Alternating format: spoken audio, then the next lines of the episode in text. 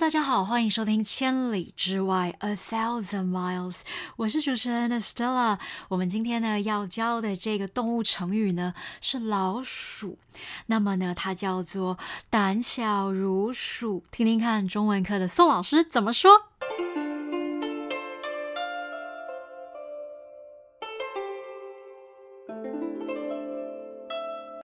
十二生肖的第一个动物是老鼠。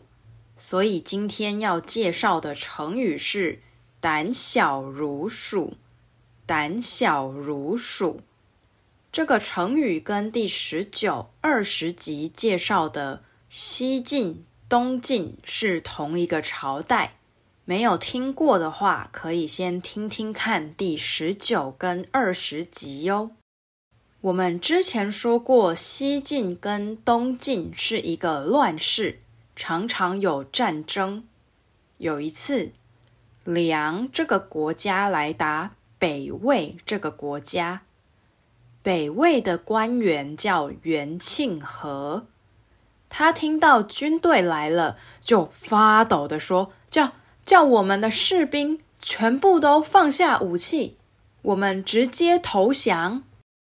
投降就是直接说我输了。”也因为元庆和投降，所以元庆和当官的这个地方就变成梁这个国家的。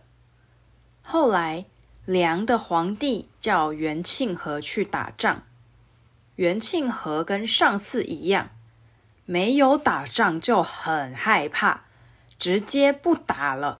梁的皇帝知道之后，非常非常生气。所以就说，这个元庆和真的是像老鼠一样胆小，做什么事情都不敢。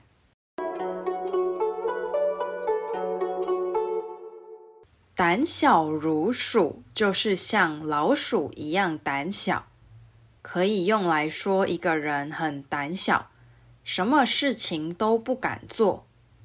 可以说。弟弟看到狗就很害怕，真是胆小如鼠。